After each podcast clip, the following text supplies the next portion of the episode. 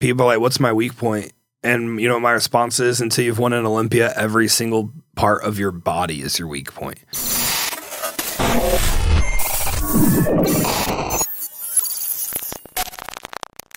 What is happening? Welcome back to your favorite podcast, the Eye Podcast. I'm your host, Justin Mihaly, and I am joined by a very special friend of mine, Braeden Miller from Canada, has come on today. Man, we have such a refreshing conversation. We're going to talk to you guys about communicating and leading with love, how to lead your pack, create a safe space for others within your energy for them to openly and freely communicate with you. We're going to talk about why your rep counts do not matter. And we're going to talk about some crazy backstory that Braeden experienced, a true story of resilience. And I cannot wait for you guys to get to know this guy better because he's extremely special. Make sure to share us with your friends a five star rating and review. Whew, get ready. This one's intense. I'll see you inside. Braeden motherfucking Miller, what are you doing on the Grow or Die podcast, dude? What the heck is up? Been a long time, man. Been waiting for this day, but we're uh, we're gonna connect and have some fun today. I'll tell you that. 280 episodes deep, and he finally comes on. Ooh, we made it, we, Ma. We, we, made it. We made it, Ma. This is what I've been working for. This is the shot. Here we are. this is the but, day, dude. I, I said I said when we linked up, I was like, this like this is gonna be the greatest bearded podcast of all time. So I'm just saying, if you're not watching this on YouTube, I feel real sorry for you because we got some great beards. We got a phenomenal neck tack going on on the other end of the screen. This is A plus stuff. Braeden, you're real stressed right now. You got a lot going on. Let me ask you when you're really stressed out, there's clients you're dealing with, there's entrepreneurial items, you're opening a gym with your good friends uh, uh, and, and new business partners there as well. And, and, and the stress is high. What are you doing? What do you do for Braeden to help mitigate the stress as much as possible?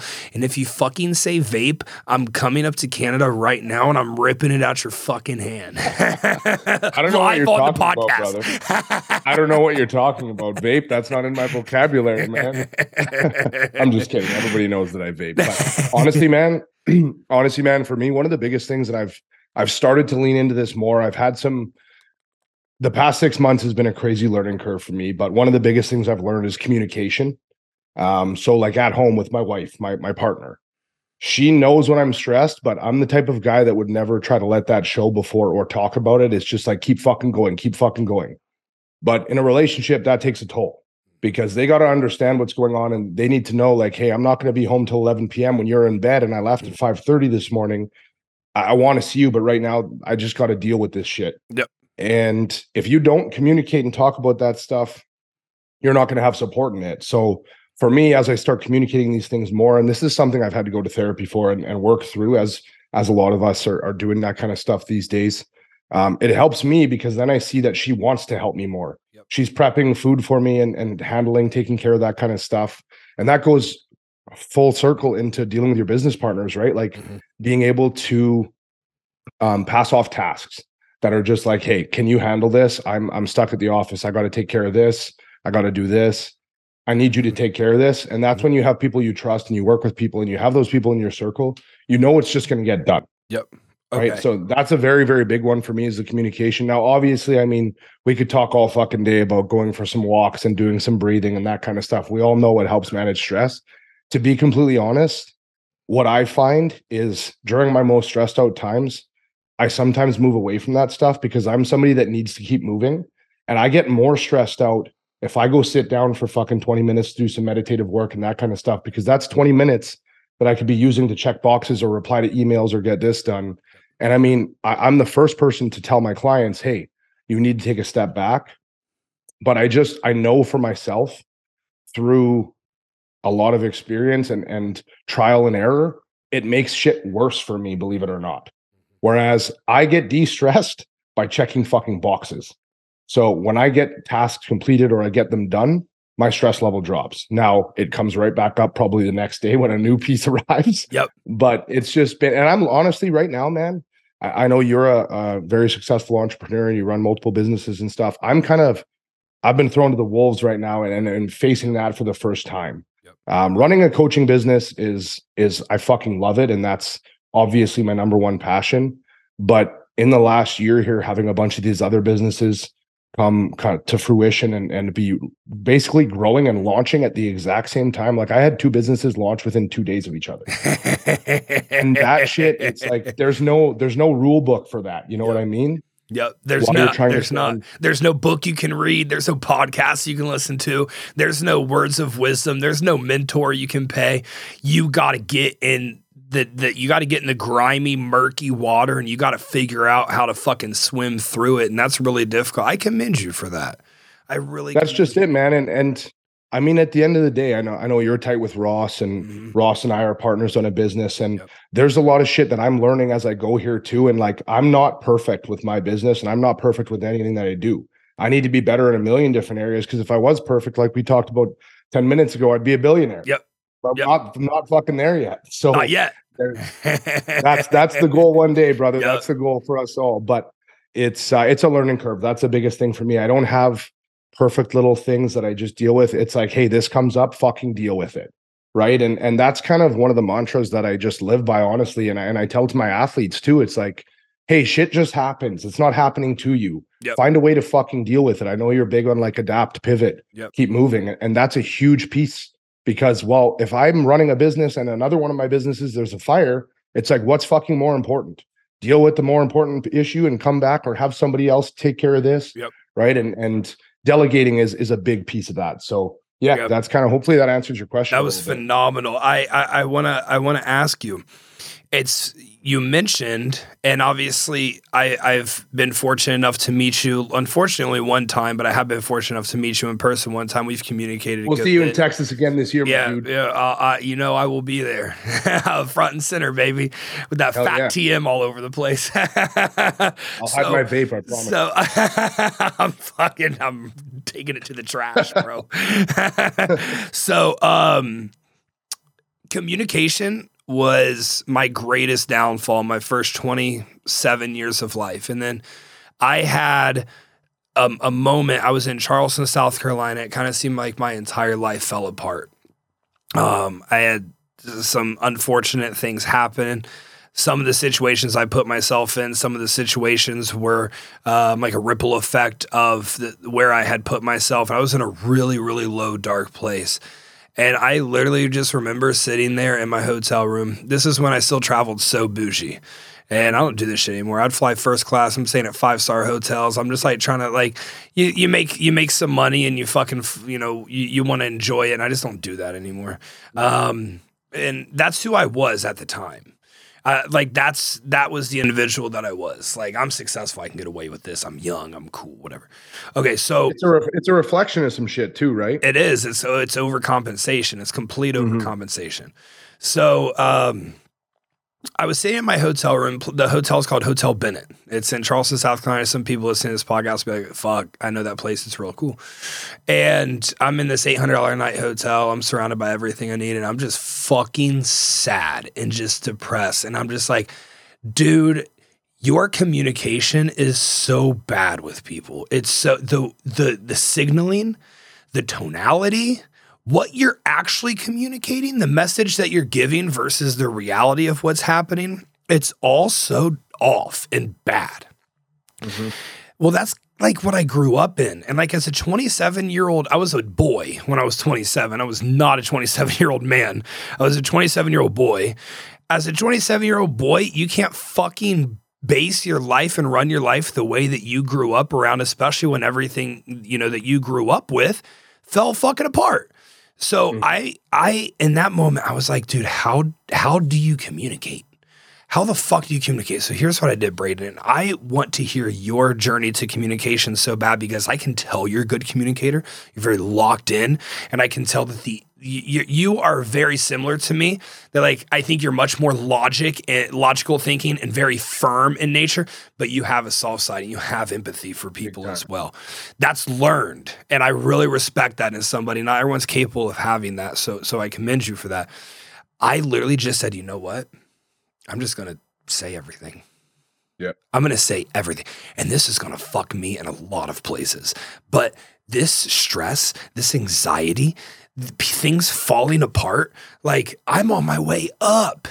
And all this shit's just falling apart again. Like it happened when I was like 24 too, when I started making a little bit of money. And I Braeden, I just say everything. And I Mhm. literally I, I I have friends in my life They're just like taken aback by some of the shit that I say. I have romantic interests that are just like, what did you what? Like no one's ever like, yeah, dude, like this is what's happening. This is what's going on. This is what it is. Take it or leave it. And but we're fucking adults. but we're fucking adults and like can't we handle our shit enough to just Yeah. hear the truth i shared this uh, this post uh, before I, I hear your thoughts on becoming a good communicator because that was my path i just simply started fucking saying everything and Yep. i i love prefacing i just had an intense conversation um uh, with someone this morning and i was like i presented it as oh here what my intent of this conversation is is for you and I to work together as a team to find a common solution that'll work best for both of us. And I then presented here's what my current issue is and here's a proposed solution, but I want to hear what you are experiencing and what you are going through. And it's just feedback at that point. You get this person's thought, you give your thought, you get and then you work through it together, together to come up with a common answer at the end. And it seems so hard for people to just do that. A convert, why is it always debate? Why is it always one side versus another? I I, I- can't understand that. So that was my path to becoming an effective communicator. Now I just had empathy and I make sure to make like everyone around me, like dude, including you, like you're a friend to me. If you're a friend to me, like you're gonna have a really safe space to communicate anything with me Ditto, brother. and and and I believe that that's the least as men who are leaders of a pack. That's the least we can give our people is a safe space to communicate. How did you become a good communicator? What was your journey and process? honestly mine is a little different Yeah. and mine does does come a little bit more from like a therapy setting. Um because like i said I, I had some i had some mistakes that were made and, and i'm talking about relationship stuff and things like that and like shit where you can throw away a very impactful piece of your life. Um because like i said this this shit for me kind of grew quick hit quick and, and you know how it is working with tony and steven and those boys like you start moving quick bro and all of a sudden my life was was business. And I, I almost forgot about some of the other pieces of my life that are very important. And from some sense i think that that is important because anyone that talks about balance is fucking not going to go anywhere. No, but on the flip side on the flip side i mean going somewhere alone is never that fun Yeah. right? So and that's never a, a goal that i had. So honestly i had to i had to realize some things from my past and i'll get into it a little bit but i grew up a fighter bro. Like i i was a little boy like you're saying i was the guy that when i was 18 years old i'd go to the bar not to get fucked up to fight yeah, and then I played junior hockey. I was a fighter on my hockey team. And I just always had, I wouldn't necessarily call it an anger, but like a piece of me that was kind of semi violent. And for anybody listening, I'm not a fucking psychopath. But it's just like a that- really that's nice kind guy. that's kind of like who I was as a, as a young boy growing up. I don't even want to say man yeah, because it's extremely immature, right? And you kind of grow to that at some point. It's like, hey, you can be a, a violent person, but that's be violent when you have to be violent. You don't need to be violent at any other fucking time because you're not some tough guy. Mhm. So at the end of the day, for me, through these mistakes and stuff that I'd made in some therapy and counseling and, and whatnot, talking about it and just having enough con because man, one of the hardest things is like some people think it's hard to hear the truth. It's way fucking harder to speak the truth way fucking harder. And like I said, there's some things, there's some things that and and issues I would have never ran into if I just spoke my truth. yeah, And I realized that's what that was the that was the turning point for me when I realized some decisions that I had made and some things that I had done that that very evidently could have changed the course of an important part of my life was simply on the basis of a lack of fucking communication. Mhm. And when I realized that, and, and I'm sitting in couples therapy or I'm sitting in my own therapy sessions and I'm talking about these things, it gets made very clear very fast. And then all of a sudden, you start having these conversations, and it's like, what the fuck? This was like, I could have avoided so much shit. Mhm. And then you see that transfer over into other areas. You see it transfer over into your business relationships, your friendships. And it's like, straight up, I'll talk about fucking anything with anyone because I don't really care. Yep. And that's a very big piece of it. Uh, I seen a thing one time that basically said, if I wouldn't ask for your opinion or if I wouldn't ask for your advice in something, I'm not going to listen to your opinion on it. Yep. And for me, that's a huge, huge, huge piece of value because I don't give a fuck. To be completely honest, if you think I'm a piece of shit, well, I don't really care because I know I have a lot of people that don't think that. And that's, I care a lot more about those people than I do you. And if you can sit down and give me a valid reason as to why I'm a piece of shit, if it's valid, I'll sit there and say, all right, I'm a piece of shit to you. Let's move on. Yep. You know what I mean? And and at the end of the day, not everyone's gonna like me, not everyone's gonna like you, and that's okay. Mm-hmm. Well, that's that, that that's what makes us special. That's what makes us unique. Especially, again, it's like if if if you're a leader of a community, if you're a leader of a pack, um, you're going to be unpopular amongst certain individuals, and that's because you took a stand. You took a you took a certain stance that attracted these people, didn't attract these people. But dude, like the reality is, at the end of the day, like these people just from a simple f- um, alignment perspective, the folks that didn't, that don't love your message, they were never going to be aligned with you in other areas of your life either. Those folks were also never going to hire you. You were never going to be able to profit off of them. You were never going to be able to actually help them in any sort of way because some people are just like they, they they'll see you and they just decide right off the rip that like no you know he's jacked and handsome and young so fuck that guy and you know other people are like hey he's jacked and handsome and young like i think i need more of that energy around me in life and it 100%. attracts you know and it attracts those individuals now you made an interesting comment about how you were violent Yeah. I, I I've never been this fighter. I've never. I'm not gonna act like I'm going to bars and fucking knocking people out. Mhm. There's a very violent side there, though. There's a Yeah. very violent side. But what's interesting, the men who are able to be the sophist in the right set and setting are typically the ones who are able to be the most violent in the right set Yeah. or setting. And it's like, Right. dude, I got, I got, I got eight people around me. I got eight, eight people in my circle that whew, whew, do not, do not ever fuck with one of them. 100%. And that's a powerful position to be because when you're a leader of a wolf pack, you know, like like you know what you what you discuss with with your team, you're leader of a wolf pack. There has to be that sense of security because you know what they're going to give back to you. They're going to give you that same security. They're going to give you that same loyalty that you're constantly putting out there for them. Um, now, let me ask you: Yep. Have you ever? You've worked with tons of athletes, so I know it's happened on the athlete side. Um, obviously, you're getting into being a serial entrepreneur as well, which I absolutely love seeing for you. It's it's fucking phenomenal. Fine, man. Um, do you run into the issue of maybe being taken advantage of for your kindness, um, or is that something that you you haven't experienced a ton of yet? Big time. Yeah, Absolutely big time. And and like obviously you've like you said, you've seen it from the athlete side, and it's like you give somebody an inch, they take a mile, and that kind of happens over and over and over again. Or you give someone a mile and they give you an inch. Yeah. Well, and all of a all of a sudden, like your your check-ins are coming in 12 hours late. yeah, And that was something where, to be completely honest, like I was a quote unquote cock for the longest time with my coaching, just letting that shit happen.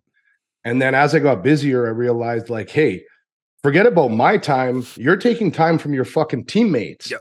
That's not okay. So I've become very strict on that now, like very strict. To be honest, if you're five minutes late for your check-in, you're probably not getting a check-in response yeah. because oh, it's I not don't fucking on respond if you're time late. Period. because late is late like one minute or five is late right and, and that's just the athlete side Yeah. now from the other side absolutely um i mean at the end of the day as a as an entrepreneur and as a business owner you you know this for sure um some people are are just there to kind of be there Mhm. You know what i mean and it's like if you're not bringing fucking value i'm sorry i'm going to be nice and i'm going to help pick you up and try to push you but at some point there it's just me fucking dragging you Yes. and if I'm dragging you, that's weighing me and slowing me down. And forget about violence. I'm trying to take violent action. Yep. And I can't do that because I got a piano tied to my ass and you're that piano. Yep. Now, if that's the case, to be completely honest, I'm gonna say see you later. Yep. And it doesn't need it doesn't need to be um anything outside of we could still be friends. Absolutely. I can still treat you like a fucking human. I don't need to be a, a piece of trash to you. But at the end of the day, it's like you're probably going to think of me that way because you you've tied your your value and our relationship value to the relationship we're in there, and you can't separate those. But for me, I can. Yep. I can look at it with a different hat, and I have to. And and same way with you, you have to be able to wear a different hat because if you just tie too much fucking emotion to it, you're never going to make the decisions that you need to make. And that that crosses over into coaching right? Like if you become so good such good friends with somebody and you don't keep those fucking boundaries clear that there's coach and there's friend you're going to make poor decisions as a coach because you're worried too much about your fucking friend and their feelings or this and that that you're not going to turn the knobs you need to turn and they're not going to look the way they could or whatever right? So yeah that's completely with that. I swear Ross told you to say that to me on the podcast. no, I, I actually just I just separated with a client just the other day because of it, man. And, and to be honest, he said to me, he said, I was just thinking we would have built a lot more rapport and been a lot more friendly by now. And I said, Did you hire me to be your fucking friend or did you hire me to be your coach? yeah, what the fuck? Because you told me you wanted to be a pro bodybuilder and I've dropped you 30 pounds in the last fucking four months Yeah. and you're getting there. But what did you want, a friend? Because I'm sorry, I don't have time to be your friend. I have time to be your coach. That is so weird because so if obviously I follow along with the stuff you put out on on socials, Ross and I talked about this on the last podcast out. Like, what the fuck do we put out that makes you think you're hiring us and you're getting something other than the message that we are constantly portraying on Instagram, on podcasts, on YouTube, on every public format? Me and Ross literally sit across from each other on the table in a podcast screaming about losers and quitters. And then you hire us. And in two fucking weeks in, you're fucking quitting and being a loser. What the fuck did you hire us for? Or like you're talking about, Braeden, like I I I I Ross and I literally discussed this on the podcast uh, yesterday. That'll drop the one before this one, so everyone's fresh off listening to that. Um, guys, men, men are idolizing like yourself, Ross, myself, and then they hire us, and they think that's all they need to do. Mhm. To just hire us. No, no, like the hiring us is the start of this process. Like, dude, we are going to coach you. You, you just said it. You come to me saying you want to be a professional. You want to achieve an IFBB status as a bodybuilder. Do you know how this isn't bikini? No shade, no shade. This just isn't fucking bikini. This is going to take, if you're good, if you're in a good starting place, this is going to take five years of you going all fucking out and having extra money every single month to put towards bodybuilding for you to achieve 100%. this goal. Like, so you're telling me that you want to be a professional bodybuilder. What I'm reading is I'm committed to you for the next five years. Yep. Facts. And and then you're nine months in and you're like, hey, coach, you know, um, thought we'd have a little better rapport by now. I feel like other athletes, oh my God, this one sends me. I feel like other athletes get invited to train with you in Austin. Who the fuck has been invited to train with me? Who the fuck? Uh, what you think I'm fucking sending out postal cards? No, Bro, there's literally there's literally a Reddit post that says I only do training sessions with my favorite athletes.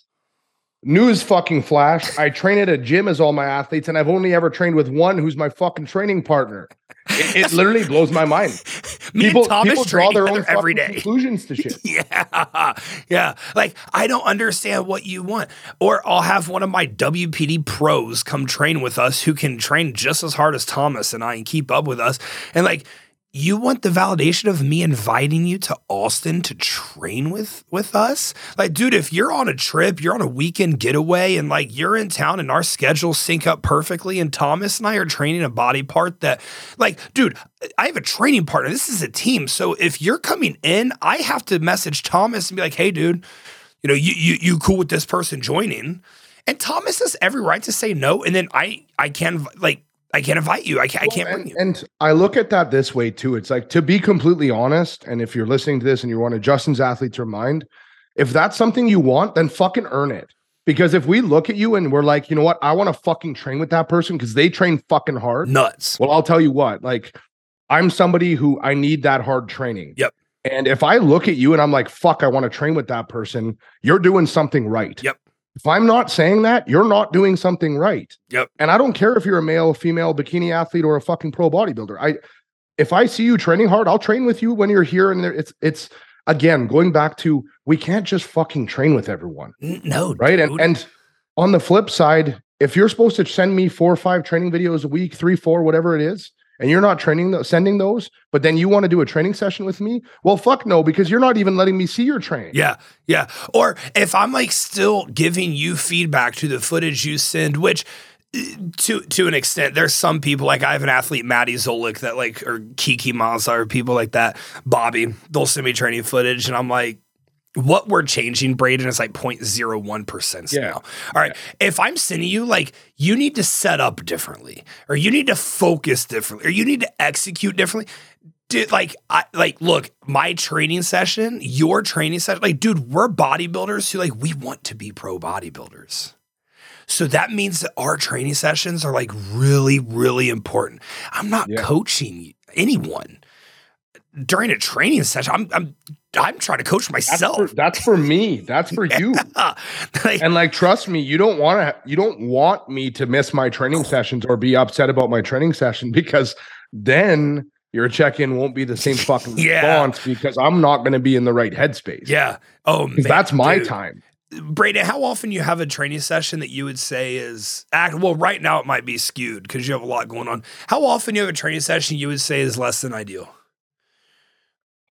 Right now is very skewed because I got a shoulder injury and all this Oh, business shit. So it's yeah. been a it's been a disaster. Which is In a normal bad. setting. in a normal setting, fuck man, rare. Because like I said, that is my time. Yeah. So I'm gonna plan my day around that, but also make sure my athletes are taken care of every other task. And if that means I'm training at 10 p.m., that's cool with me because prior to 10 p.m., I'm gonna do whatever the fuck I need to do to get ready for that training session. Yep.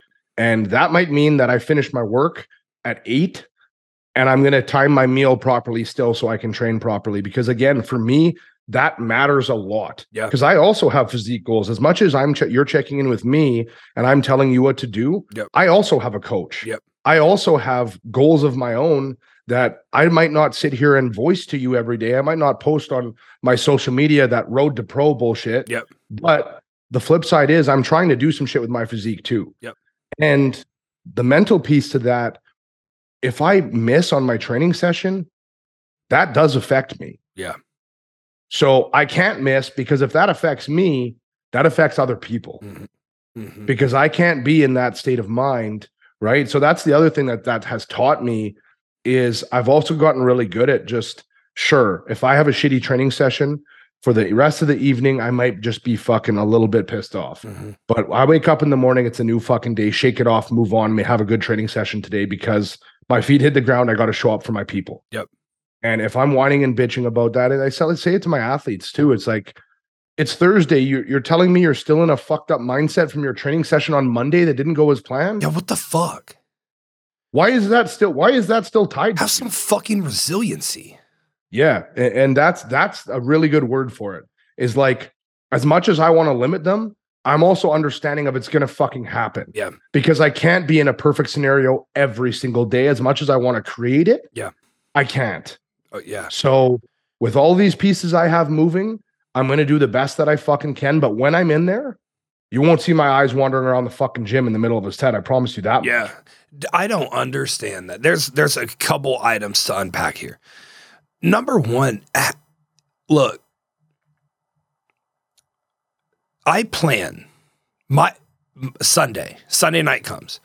I sit on my eighth floor. That's like the amenity floor, and I watch the sunset. And I got some music going. I'm I'm I'm smoking real things that are actually tangible items like weed, not fucking vaping. Disgusting, dude. Disgusting. So I'm, and I just set my intention for the week with my mm-hmm. training. Look, what I'm doing with clients, that's autopilot. What I'm doing with Yeah. emails and how I respond to mentees and when I respond to mentees and all that's autopilot. The meetings that I have throughout the week, they were scheduled the week prior. So I just check my count. I sit there for an hour, for two hours, for Braeden as long as I need it. I just think about my fucking training sessions. Yep. And let me tell you, when I have a client hit me up that's like, oh man, you know, like I've had like three or four bad training sessions in a row. I'm like, what the, how the fuck, dude? What do you mean? Or, or what, what I, there's one point to this that I guess there's a caveat. People are still stuck in the mindset of like, well, I didn't increase in reps or load. And like, dude, I'm focusing with people like, hey, when you're done with that set, I don't care about reps or load. To to be honest, Braeden, I stopped keeping a logbook. Thomas and I both did for the time being. Um, because we're we're focused on that stimulus, dude. I'm thinking about, all right, how much pain did I endure this week? Yep. Next week, I know that if I can just simply endure more pain, then I have to be getting a little bit better. And people are like, well, how do you gauge that? When you're training, you know. You you know where that pain is at. You're finishing with partials or you're fuck you're just dude, and you, you know what else I'm really um I, I hate doing? Um I know you program training for your athletes as well. I hate programming training because you know what I want you to do? I want you to get in and go ballistic. I wish I could just set, tell you the exercises that I want. I'm going to get every muscle in a stretch, every muscle in a contraction. I'm going to get every muscle set Rep up as range best five to thirty. You pick. Just and- fucking and go. I want you to go fucking nuts. Like if you you are my athlete listening to this right now, I literally the exercises are awesome. Everything else, I literally want you to go absolutely ballistic in the set. Like Hundred percent. I just want you to go nuts. And I'm not sure how to program this because not everyone understands that or like has that seventh gear. But dude, I want you to go in and like when you stand up from that machine, I want you to have finished your set 90 seconds ago, but you physically were incapable of standing up until right now. And and I want to fucking Fuck. see that, dude. But you know, you put something on paper and people like, oh, you know, I stopped it at 15. What the fuck is fifteen? What the fuck's 15, dude? I haven't, I When, haven't when actually I look, I look at you move, and there was thirty five left in the tank. yeah, we were RPE two. That's what I start doing to people, though, man. I'm like, hey, you're gonna hit that load, the same load next week, but I want 15 more reps. yeah, yeah. They're like, what the fuck? Yeah. And I'm like, what do you mean, what the fuck? Do it. And then what do they send you? They literally send you 15 more fucking reps. Yeah. And they're like, holy shit. And I'm like, okay, now we're getting closer. yeah. Hit the same amount of reps you did today with an extra 25 pounds inside. Yep. Yep. And then you see real failure, and it's like, that's what I'm talking Yeah, about. that's what we need every set. Hey, did you ever um this was a long time ago. Matt Jansen posted back when he lived in Tennessee, like a long, long time ago. Um, Mhm. he would teach people training effort by having them do widowmakers on a spin bike. Oh, yeah. Fucking rights. I know all about it, man. You ever done that? Uh, I actually think that might be one of the things that contributed to my fucking heart blowing up. But yes, I have. I'm not even kidding you, bro. I'm not kidding you. No, wait, wait, what happened? What happened? So, do you know about my heart incident? No. Bro, I uh, had a spontaneous aortic dissection on the gym floor. I split my aorta in a V on the When gym was floor. I was in a this was 2018. I was on the I was in a coma for four days. I was in the hospital for just under 10 weeks. I have a defibrillator now. Yeah, bro. We didn't know each other back then. No, we didn't. What I the uh I was I was just a person. That was when I was kind of my my biggest. I think Cam and I got a little better here now, Yeah. but I was uh I did exactly that. And I don't know if it actually contributed, but it, the timing just didn't make a it, it definitely fucking was close. So I did that literally. Um I was doing like a cleanup phase Yeah. and my coach at the time had me do them and I just kept going and he was dialing so he would turn the intensity full Yeah. on a spin bike. So like Yeah. I could barely fucking pedal. Yep. And I would just go and go Yep. and go. And it was round after round. And I just go, I got to the point that I was I literally had to jump off the bike to puke in a can. Wow. And I puked. I got home. My my house was about 10 minutes from the gym. okay. I got home and he was with me. And for like the next three hours, I kept puking. And I just kept fucking puking. I had zero appetite the rest of the night, like the entire night. I could not get a meal in. So I went to bed without eating. And What do you uh, think happened? I, I don't fucking know. Yeah. And then literally it was about I think it was roughly about a week and a half later. I was in the gym and I was back squatting. I was warming up and I did my last warm up set with 405. Did a couple of reps and I felt super lightheaded. I was using a little bit of GH insulin at the time. Yeah. So I was like, fuck, kind of feels like low blood sugar. Went to the front, grabbed a Gatorade, sat down, hammered a Gatorade, was good. 15, 10, 15 minutes go by. I'm like, okay, I'm going to touch this load one more time before a working set. So I get under 405, do a couple reps, rack it, go to walk away from the bar, boom, drop, flat on my face. Uh, next thing you know, I woke up five days later with a tube in my mouth in the hospital. And I was, yeah, I was crazy, bro. Crazy. Is I went, insane. I went from 247 pounds to just under 10 weeks later when I left the hospital, I was 196 pounds.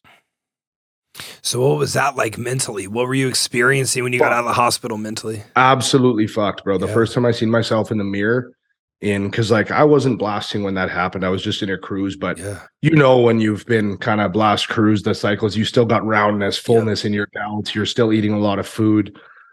Bro, I looked at myself in the mirror inside my hospital room and I almost fell over. Like the first thing that goes on me is my delts. Okay. and it was just like nothing. And I and I had been in I was in so much pain for those 10 weeks, not because of anything to do with my heart, because of the atrophy I was experiencing. Like my back was fucked. Every day it's just like wrenching pain in my erectors and my lats. And like it was brutal, dude. Um, What do you the think that pain piece- was from? Just fucking my body basically Yeah. eating itself, bro. Yeah. Like I wasn't I wasn't moving. I was I was very fortunate. Like my mom and dad were fucking cooking me steaks and chicken breasts and rice and bringing them to the hospital cuz like that's me. I'm like I'm saying Yeah. to them, I can't eat this fucking hospital No. bullshit. No. something. Like they had to when I was on life support, they had to feed me uh 3 times the amount of food bags they give a normal human to keep me alive. Wow. Wow. Yeah, the, the the whole fuck, we could do a whole podcast on that That's story. absolutely insane. The mental I- I recovery, be- getting back shouldn't into the gym, like your first day back in the gym. What like what do you do? So I was actually told by my doctors that I should never train again, to be honest with you. wow. and I basically looked at them and said, fuck you, that's not happening. You, you don't know who I am. Yeah. Um, and, and at that point, it became a game to me. It's Yep. like, yeah, you'll see. Yep. Uh, they told me I had to be on beta blockers and um, fucking every drug under the sun Yep. for basically the rest of my life. And I literally six months later came off of everything and showed Wow. my my cardiologist. I didn't tell them at first. Um, and they're like, Yeah, your shit's getting better, your shit's getting better. And then finally, after nine months of not taking the drugs, they told me I had to take forever. I literally actually had brought my revive bottles in and showed them what I was taking. Yeah. And he's like, I don't know, I don't know what this is. And I was like, facts, but you've told me over the last nine months, every three months, I've gotten better and better and better. So I don't actually need those fucking meds that you think I do. Yep. Wow. But yeah, getting back in the gym, bro, I, it was it was a little freaky for me at first. Like I started having um my heart rate would. So what happened to me is I'd after that whole thing, I'd go into V-tach a little bit, so Okay. ventricular tachycardia. Yep. So my heart rhythm would just kind of freak out, and I'd feel it go a little weird here and there, and eventually I would just test my limits a little bit more. A little bit more. The worst thing, like I was hoodied the fuck up when I was training and stuff, Yeah. because just I couldn't, I couldn't look at myself in a shirt, bro. Like Yep. that was tough. You know how it is. Like we all have a little bit of body dysmorphia. And uh, but I was 100% certain that I was going to get me back. Then I just kind of kept ro- rolling with it. The only thing was, uh, believe it or not, and it, I guess it makes a lot of fucking sense. RDLs. That was the one movement that really fucked me up, and that's been the case honestly up until about, pardon me, a year and a half ago or two years ago. Anytime I'd do heavy RDLs, I'd almost get like a little flutter after, and I'd have to like take a knee because I'd be like, "Holy fuck, this thing's gonna hit." But I did actually. My defibrillator has gone off a few times. So Okay. again, so this was about a year. Yeah, a, a year after everything had happened, I had recovered, got back in the gym. Um, I'm at the gym training, and I'm with a bunch of my bodybuilder clients and some of my friends who are powerlifters who are just fucking psychotic Mhm. They're doing crazy shit and i finish a hamstring day and one of the barbells on the floor just has 315 on it and one of my clients grabs it and does a set and somebody says something to me i'm like fuck it i'll do an amrap set of 315 RDLs and i just grab the bar and i just start going You just and went it's just nuts. like one one two and actually my one buddy was filming it it's like one two three i got to 17 reps and i'm at the top and i literally paused at the top and i go ooh my heart and i keep going my fucking heart was going like this. I did one more rep, bro. And that was this was the first time my defibrillator ever went off. Yeah. It fucking felt like I got shot in the chest. No way. Yeah, it fucking it scared the shit out of me. Ooh. I think I don't really like I remember it, but I don't remember it Yeah. I dropped like I threw the bar down because it literally felt like I got a buckshot to the chest. And I was like, what the fuck? And then the next thing I know, I just woke up on the floor and I passed out right after that. That'd be a huge rush of adrenaline. Um, Crazy. I, I, I would think, yeah, like it would be Oh, insane. fuck. It was enough to make you pass out temporarily. Yeah, yeah, I passed out. Now that time I passed out, and I think it just sh- like it literally fuck shocked the fuck out of me. I was just like, holy shit. So then I obviously took it easy after that. Things felt a little off. And then it did happen again. I was training in my garage one time, same thing. I did bent over barbell rows in that bent over position. I finished a heavy set, and my heart rate was racing, and I felt fine. And I was just standing against my uh, cable rack in my garage, and all of a sudden, fucking, I get warm, bang, my defibrillator goes off. And I, I didn't pass out or anything this go around. I kind of was just like, all right, fuck, time to go inside and relax for a little bit. Yeah, that has to be extremely humbling, maybe grounding to feel. Yeah, Like and I think honestly, it's it's it's honestly crazy. It's not a feeling you can experience or or explain, or you have to experience. You can't explain it. But yeah. imagine somebody tases you, bro. Just I've been electrocuted somebody- before, Yeah, so it's probably very close. like an electric fence. Yeah. So do you know you know when you're gonna pass out and you get like super warm and flush? Yeah. It's like that feeling, and then like literally somebody puts a shotgun in your chest real quick. Jesus. but it doesn't it doesn't last that long so Yeah. it's not like it's weird it's it's fucking wild but for me honestly and and it, people might think i'm a psychopath when i say this stuff but like honestly it doesn't really scare me Yeah. um it- it's that's what it's there for it's there to keep me safe and it's there to keep me alive Yeah. but i i have kind of understood my limits better by getting to my limit Yeah. and from there i've been able to push that limit further Okay. by being smart with it. So it's been fuck, it has to have been like three years now, two and a half years since my defibrillator has gone off. Wow. Um, that's that's two years crazy. now, and, and my heart has continually, with my last few checkups, continued to get better. And I was a little worried. Like obviously, I mean, I was walking around at 206, 207 pounds, and then this last year I, I pushed up to like 240. yeah. And I was a little bit worried about that, but I, I did my diligence, kept seeing my checkups to my doctor, and Yeah. everything was was great still. So for me, it was just like, I mean, at some point, my body just had some shit going on, and and I take care of everything very well now, and I feel, to be honest, like I feel the healthiest I've ever felt. Yeah. Which there's a large piece to that, and and I think it's important to understand how you feel Mhm. because everyone walks around feeling toxic as fuck, and it's like, well, you probably fucking are. Yeah. Yeah. Whereas for me, like when I felt my healthiest, I would know that I'd go to my doctor. And obviously, I'm a little bit nervous when I go see my cardiologist that he's going to give me some shit news. Yeah. When I feel healthy, I'm going in there knowing that like I'm going to be told something and I'm praying and then I get told it. And it's like, there's a fucking correlation here. Absolutely. Absolutely. I love that. That's really that I appreciate you sharing that with us here. So let me ask you. Um there was a turning point at some time with your physique and with training session where like you looked in the mirror for the first time after this happened and you were like, hey, like, all right, all right, I'm coming back. Like uh, probably a pump after a nasty fucking push or a back day or something. And there was also a training session that you were hitting it and you were like, all right, I'm on my way back. Do you remember those instances and like what kind of relief or what kind of mental experience did you have when you realized like damn like I was in the depths. I was on life support. I shouldn't be here. I should be dead. But now motherfuckers I'm back. What was that like?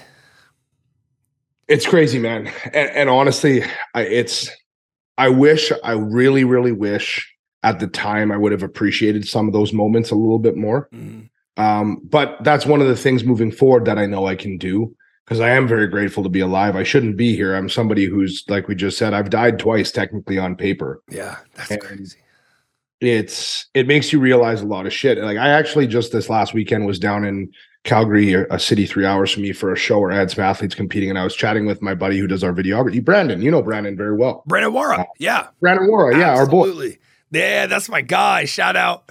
absolute beauty. So him and I, him and I were chatting, and like we were chatting about some pretty deep topics and like death and stuff. And like it's crazy to me because the one of the wildest things that that experience did for me i'm not afraid of death at all bro like that i've always been a very risk averse person Okay. now that's not me saying i want to die Yeah, yeah.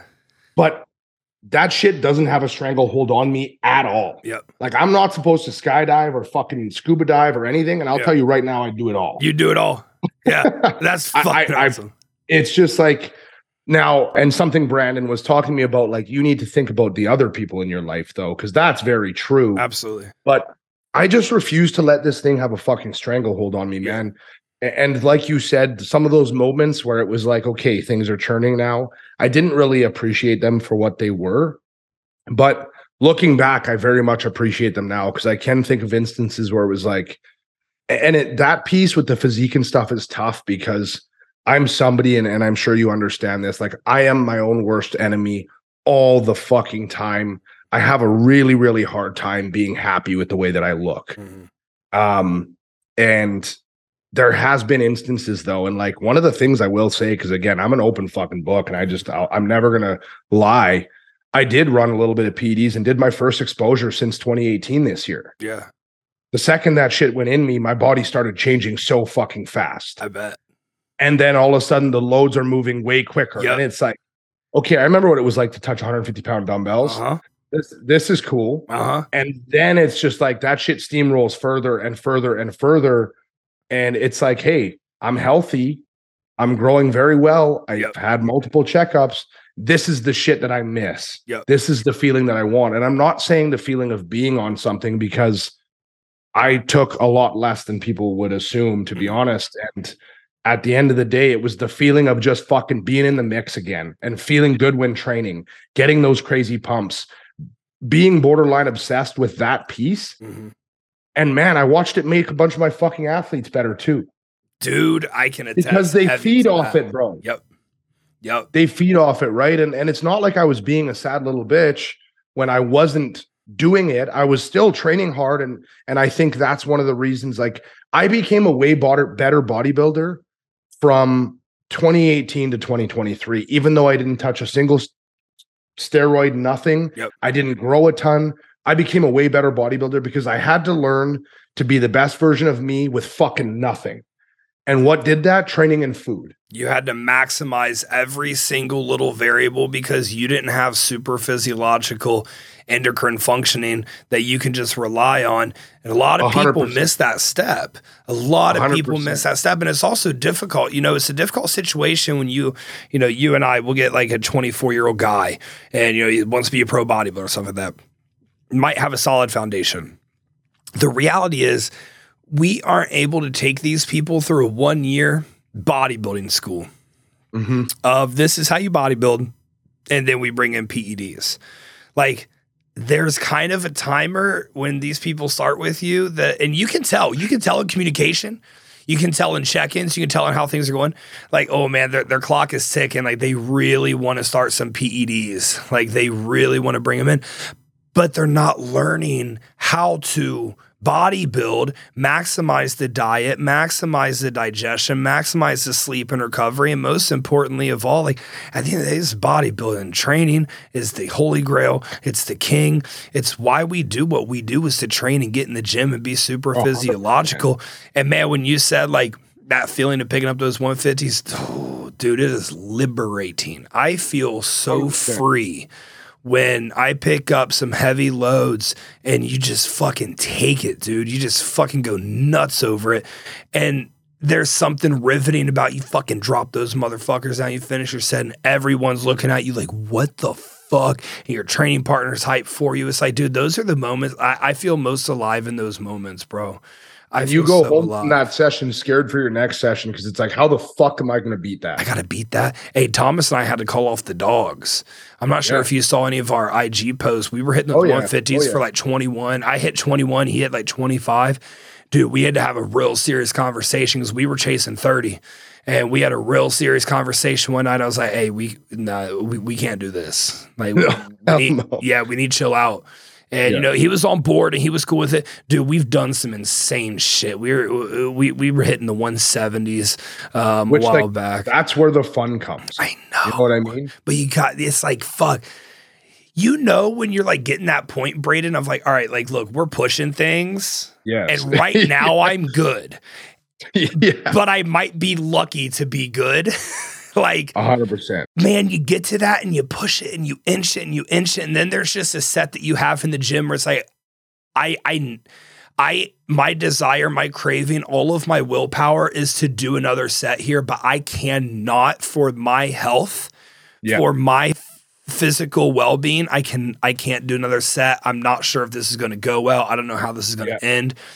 Man, learning to the, the maturity of being able to call the dogs off like that. Cause like we talked about earlier in the podcast, hey, we're violent motherfuckers. And when you put those Yeah. 150s in my hand, that's that's the peak. I cannot be more violent. It's not possible to be more violent No. than I am right then. Like it's not possible. percent. And you gotta Well, and- fucking talk yourself down and be like, don't, don't do that again. Yeah. Yeah. And that's and, and that's one of the most that's the hardest thing to teach people is that maturity as an athlete to make those decisions, right? But to be honest, going back to my incident with my heart, that's what one of those things that that's one of those lessons that I fucking learned. Yep. Because I got shocked Yep. and I did that fucking 315 RDLs just fucking repping it out like an idiot and my defibrillator went off. Yep. You'd have to be psychotic to want that to continually happen. You're right. So I had to learn, like I said, I had to learn that threshold of where can I push to without being stupid. Yeah. And the smarter I was, the further that threshold got. Yep. And as soon as I felt it, I'd pull back. And that it taught me a lot about that. Now, I'm a bodybuilder at heart. Am I going to ever have to pull back again because I've pushed too far? You're goddamn right I am. Yeah. Yeah. you know what you know what I mean? It's it's I'll never lose that killer instinct, but I've also gotten smarter Yeah. and that's really important i think and and i still got a lot of learning i mean we all do Oh yeah. right and we're going to continue to take ourselves to places where it's like hey listen to your body because none of us want to Yeah. and like i said i mean i'm i'm kind of milking an injury right now and i think i got to listen to my body a little bit more because i keep doing some push days and stuff and my shoulder is fucking obliterated Yep. and it's like at some point i want to start my growth phase again my bloods are good everything's great here the only thing's holding me back is my shoulder figure it out and let this shit fix itself Uh, I know when I tell my chiropractor, I'll go in and I'll be like, dude, it has to be okay. Yeah. It, it just, it, I, I did a podcast with Stacy Burr and I was like, I don't fucking identify as being injured. Like this No. thing, like this thing needs to catch. I got, I got a little right shoulder issue. It was way bigger a couple months back. I was like, this, like, I manifested this thing fucking healing. I swear to God. I was like, you're not That's, hurt. that's literally where I'm at right now. Yep. I've just decided it's going to be fixed. Yep. Yeah, you're fine. Fucking do it. Do what I'm asking you to do. Yeah, do literally like do what I'm fucking asking you to do something one day a week. You can fucking do that for me. And like I don't know, bro. It it somehow it's like worked out well for me. Um you're a young guy, you're listening to this podcast right now. How the fuck do I learn how to train? Where the fuck do I go to learn how to train? Where do I Hire go to Justin learn? hire Braeden. He's not wrong. let's say let's say finances are maybe a little bit too tight to do that. Um, I want to give my opinion, but I want to hear yours first on where you go. For sure. Honestly, and I'll tell you one of the Jordan Peters, man. Yep. Yep. There is absolutely not a person on this fucking planet that can take themselves into a set like that, man. Agreed. And I promise you, if you're listening to this and you can match 50% of his fucking intensity, you will become a better, better bodybuilder at any given time. Yep. I became fucking so Matt Jansen, and, and everybody probably knows this about me. That I've been a super fan of Matt Jansen forever. Yeah. I was in university logging into muscle and fitness and all this muscular development, and I was reading Dallas McCarver and Matt Jansen's blogs every morning. Yep. Um, during that time is when I stumbled across Jordan Peters. Yep. I instantly got a subscription to his website and I've watched every single video on that website that you can imagine. I became obsessed because and to be completely honest, if I could have one dream physique, and I'll say this till I'm blue in the face, it would be Jordan Peters' physique Wow. because yeah. that motherfucker looks dangerous. Like he looks like a fucking walking bowling ball, bro, and every him. single piece of every ounce of tissue on his body is the definition of earned Mhm. because there literally is no off switch in his head. Mhm. He flips the switch when he goes into a set, and it's fucking scary. Mhm. And if you there, I don't think there's another person in the world. I haven't seen it. Maybe guys like Eddie Hall and shit before their big lifts, but I have not seen many bodybuilders that can do what Jordan Peters does. And that doesn't mean there's not a lot of bodybuilders doing great shit. Yeah. That guy's a different breed. Yeah. And if you want to learn something about intensity and training, watch his stuff. God, I agree with that. The the effort is just I watch it, Braeden, and like, dude, look, I I know I train hard. I'm not saying I'm fucking out training the whole fucking world, but I feel really confident about what I'm doing in the gym. 100%. Fuck, dude, I watch that guy and I'm just like, where are you? Where what? It doesn't make sense. What are you in? It actually doesn't make sense. The pain. It- there, there's no supplement, Brady, you can take for that. There's no supplement that's going to cut there- down this pain. There's no school, there's no supplement. You gotta be thing you can do is psychotic. Watch him. The only thing you can do is watch him and try to emulate it. And like I said, the closest you'll get is probably 50%. I wonder. We've both done a set that was the hardest set we've ever done in our lives. Mhm. I, I wonder how close that was to a regular Jordan Peters set. I, I, I truly do. I, I can't think of what the hardest set off the top of my head would be. It's definitely something on a pendulum squat or a hack squat. Yeah. Pendulum for me, I think. Yeah, I, I, I think a pendulum for me. We used to do um we used to do uh Thomas and I would start with six plates. Yeah, six fucking plates on pendulum. Mhm. And we'd hit like two or three reps and we'd drop a plate at a time all the way down to nothing on the fucking pendulum. Yeah. I would assume one of those I probably tapped into some real deep shit and like was able to unleash You have to. You're not, it's just going to absolutely crumple you if you don't. especially six place. especially Yeah. like, you know, at that low. 100%. I'm assuming that was my toughest and like that's a Jordan Peters set. That's just a set. You know, Oh, 100%. The dude has to have micro, those fucking thin ass plates on his leg press to fit You're right. plates on there. And you just see, have do you ever see that video of him leg pressing and Kareem's just throwing plates off for a drop set? She's just yard sailing them across the No, gym no. because he wants them dropped. He wants it dropped like now. So she can't take the plate off. She's just literally grabbing it and fucking pizza dish throwing the plates across the gym because he's like, now it's fucking wild. man. So if you could train with one person, it'd be him. Yeah, honestly, it, it would be. It I- would I- be. I- I'd, I- I'd obviously. I mean, again, I, I've said it forever. I'd love to train with Matt too. Just Yeah. if I could pick Matt's brain a little bit. Matt's uh somebody who've always looked just looked up to. But in Yeah. terms of me, just if if you were like, I want you to go fucking hard in a training session, and I want you to kill yourself, and I'm going to give you one person to do it with, Jordan Peters, Jordan Peters. I all day, I agree with any that. day of the week. Okay, where I would go if I was a if I was a young man listening to this podcast right now, or honestly, I think this kind of applies to everybody. I think there's bikini and wellness girls that can go watch Jordan Peters on a prime row and learn a fucking Yep. ton from it. I really do. Yeah, Um, hundred percent. You know, you know, Brady. s- Sidebar. This is why I post training footage. I post training footage for dude, whatever the fucking caption says or whatever the movement is. I want you to just watch where I'm going, and like then I want you to emulate like where I'm going in that set. I posted that single. I love that single arm cable pullover. Yesterday, I posted that yesterday. Like, dude, the end of the set's really fucking intense. Like, there's a lot there that I just like. That's on a single arm cable. Mhm. Lat biased row. That's on an isolation movement. And like, I want you to just you know take that over. Um, that being said, like when when when I watch people like um, you know when Matt and Dallas were getting after it, fuck, I'm watching. I'm watching.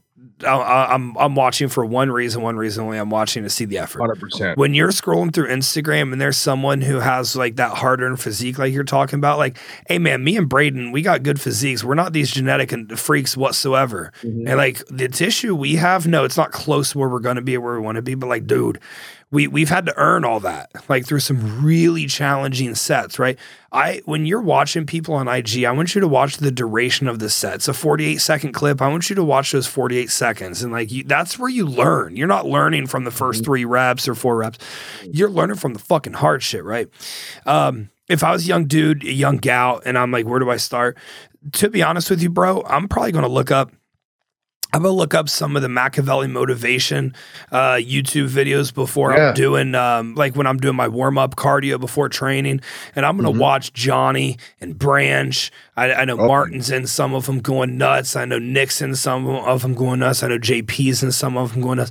I'm gonna fucking watch those guys, and I'm just gonna watch the the the, the effort that they're giving, and I want to try to touch that. I want to I want to I want to express that within where my current physical and mental capabilities are. And I'm going to watch that during my cardio better my warm up for you know five Yeah. ten minute walk on the treadmill before I'm training, and then I'm gonna go into my training session. and I'm just gonna make sure this is really really hard. Like I need to make That's sure, what matters the most. dude. People Yeah. like you and I, again, we're writing programs for athletes. We're doing that stuff because as your coach, I care about exercise selection. Yeah, I see a physique. I know we need to bring this up, bring that up. The reality is, and especially if you're just somebody starting out, what matters most is that you fucking just go. go. Because if you went in there and did honestly just an only chest day Yeah, and you fucking just went and you absolutely obliterated only your chest and you made sure you ate enough and your chest grew and grew and grew, well, then great. You can find some fucking time to bring up the other areas. But if you don't have an area that's an Olympia level, then I don't really give a fuck. But Oh what I do care God. about and what I will always care about is your intensity because that will build more muscle than any single thing that you can put on paper. people are like, "What's my weak point?" And you know, my response is, until you've won an Olympia, every single part of your body is your weak point. every 100%. part. I, I have a new guy. He has really good potential. Um, I got a little 18 year old. So when I when I got when I got 18 year olds, Fresh canvas, baby. yeah, dude. When I get 18 year olds hit me up, I, I give them a nice little discount because Yeah. you know when I was 18, I I could oh my god, I would have loved to have a me when I was Yeah. 18. Like you would have you could have used Braeden now when you were 18 just Oh. so hard. My god, I would be so much further than I am right now. Hundred percent in life, bro. Yeah, yeah, j- j- bigger than bodybuilding. Yeah, way bigger than bodybuilding. Um, his name his name's Zeki. So Zeki, I, I believe that you came from the podcast. So shout out. He asked me a question. He was like, "Do you have any posts or anything where I can learn about, um, you know, protein intake being a little higher than carbohydrates? Because starting diet is protein intake a little har- higher than carbohydrates. He's he's he got eighteen year old physique. You know, he's peeled for no reason and not much muscle. Yeah. So like Yeah. he doesn't need a lot of carbohydrates here. We need to fuel this training. We need to get this training really hard. We need to f- we need to pound this protein and we need to fucking force your body to get some muscle on you. And as we see how you respond, you know, we're gonna fucking bump some food up, whatever. So I tell him, I was like, look, I got 280 podcasts, I got 200 YouTube, I got 2,200 Instagram posts. Somewhere in there, it's being talked about. Yeah. What you need to focus on is not the science of why protein's higher than carbohydrates. What you need to focus on is going into your training sessions and going ballistic inside of your sets. And that's where you're going to grow as a bodybuilder. And that's really the only place right now that you need to have a lot of attention to is man, how hard can I possibly work? So mm-hmm. we start focused on the science and stuff like, sure, dude, cool, that's fine and well. But it's just the science doesn't matter. There's not a single element of science that matters until we account for effort. The other day on my page, I made a post about effort, training effort. And, you know, there were some people who were offended. And when you looked at their pages, you could tell why they were offended. But there was this guy who's a PhD in exercise physiology and says, not how hypertrophy works. I go to his page and he's fucking pathetically small. Like, absolutely pathetically fucking Yeah. built. And I'm like, motherfucker, you are going to try to tell me how hypertrophy works because you studied some fucking books. So I, you know, I start going back and forth with him a little bit, and he ended up like, you know, kind of coming around. He ended up hopping to the DM, so it wasn't public. he Yeah, ended up coming, around. Yeah, he ended Well, man, coming around. But like, I asked him, I was like, okay, and all these studies and all this research and whatnot, um, how often have you seen a hypermuscular individual partake in this research? And furthermore, how often have you been scrolling through Instagram and seen a hypermuscular individual talking about, oh, well, I train uh, this set based on this science and this literature that was posted in 2016 because I really like it a lot. That doesn't exist. People are going in the gym and growing muscles from effort, period, point blank, in a discussion. Your science doesn't matter. Your science has certain foundational principles that carry over into other components, maybe sports supplements, uh, maybe future PEDs, um, and things like that. But nothing pertaining to bodybuilding. Like, I mean, hardcore, we're taking drugs, we're eating food, we're training for 10 fucking years, bodybuilding. There's none of it. The science just doesn't matter. You're very well versed, but like the reality is, Braeden, how many I've tried calls? to forget half of it. I know, I know. Me too. I've tried to forget most of it too. How many times Mm-hmm. do you making a call and you take science into account? Never I. I, I can't remember last time I, I.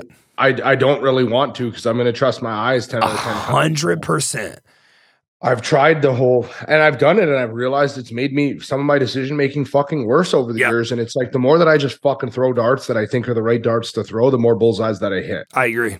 And don't get me wrong, like you know, I know there's always science that comes into peaks and stuff, but sometimes you just got to say fuck that shit because it doesn't make any sense. Yep. You just got to do it. You just got to go And with if- what the body. if it works, it works, right? Like there's something here that's moving. Now, I I don't want to forget everything I've ever fucking learned. Yeah. But I, that's I went through a very large period. I don't even know if you noticed it. I just stopped fucking posting on social media Yeah. because I was absolutely burnt out by being included with a crowd that was just functional health bullshit. That was just Ah, yeah. education, education, everyone talking about the same shit. Yep.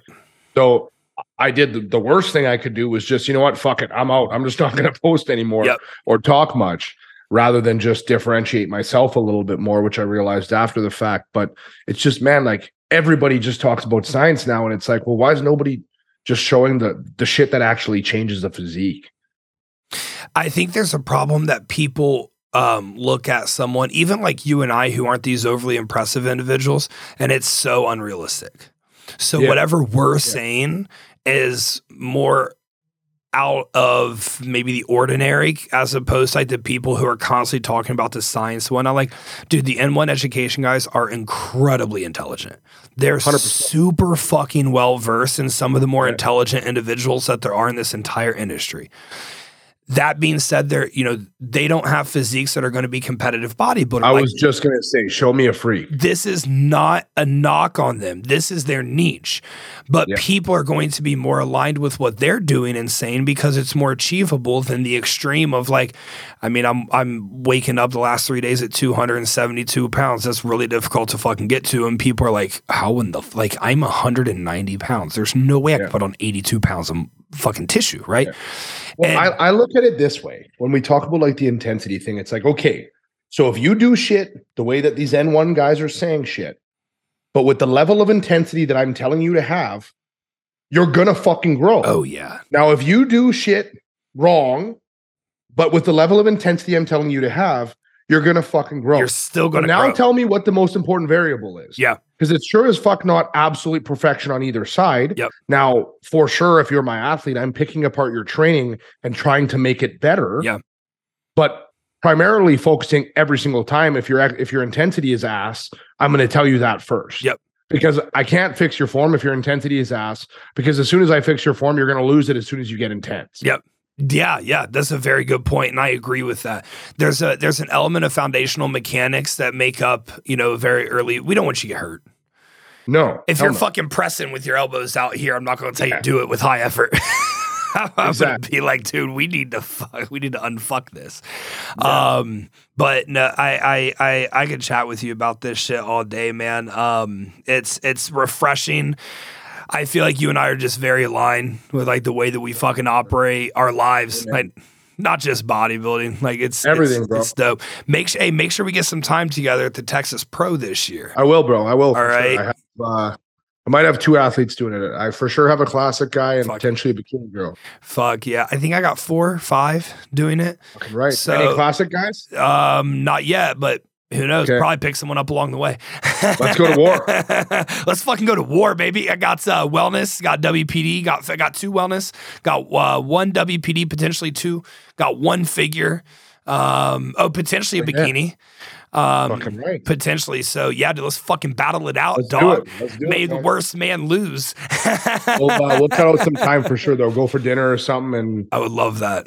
I would absolutely fun. love that. I'm Yeah. looking forward to seeing you, man. I mean, your energy fucking is is explosive, which I, I love being around that shit. That's why, like you you know Dylan too, Yep. and and that we just, bro, it just shit happens. You know what I mean? Yep. You get around people like that, and good shit happens. So, Yeah, that's like how it that's happen, who brother. Ross is for me. Uh, I would say like Yeah, Like, even even when Ross I was there, man, I, I met Ross when I went down to Texas for the Flavor Gang stuff, and Yep. it's the same fucking way. And Yep. I've learned who he is a little bit, and obviously there's poking and shit here and there. But yeah, he's fiery, bro. You know what? Yeah. I prefer that. And absolutely. it's like if, if you want me to do something, rip a fucking strip off me and tell me to do it. I agree 100. percent Vice versa, Yeah, right? Because I don't want you to be fucking pussyfooting around it. Just fucking, you know what I mean? I So those are the type of those are the people you want in your corner. Just like we talked about. Speak your fucking truth. Don't beat around the bush. That was a phenomenal uh, outro for this. I was going to ask you if you had any closing words, but that was pretty fucking good, man. there we go. Braeden, dude, thank go. you so much for taking time out. I know you're crazy busy right now. I can't wait to come up and hit a pump thank session you, with you uh, uh, when the gym is finally open, but I'll be seeing you August yeah. 19th. Um, and, and I'll look forward to that. So, Braeden, thanks so much for coming on. You guys on YouTube can see to the uh, right of Braeden where to find him on Instagram. But for the people listening on streaming services, Braeden, where can they find you? It's just at Braeden Miller Fit, B R A E D E N M I L L E R Fit, or at Team Miller Elite, which is our team page where I have a couple coaches who work with me here as well. So thank you, Justin, for having me on, brother. It's been a long time, and obviously we've uh, been kicking it and chatting for a bit here. So it's been an absolute pleasure coming on and shooting the shit, my man. Absolutely, bro. Until next time, and it won't be uh, it won't be as long as this time. So I'll get you on again soon. Okay. Cheers, brother. Looking All right, brother. Yep. Have a good one. Peace.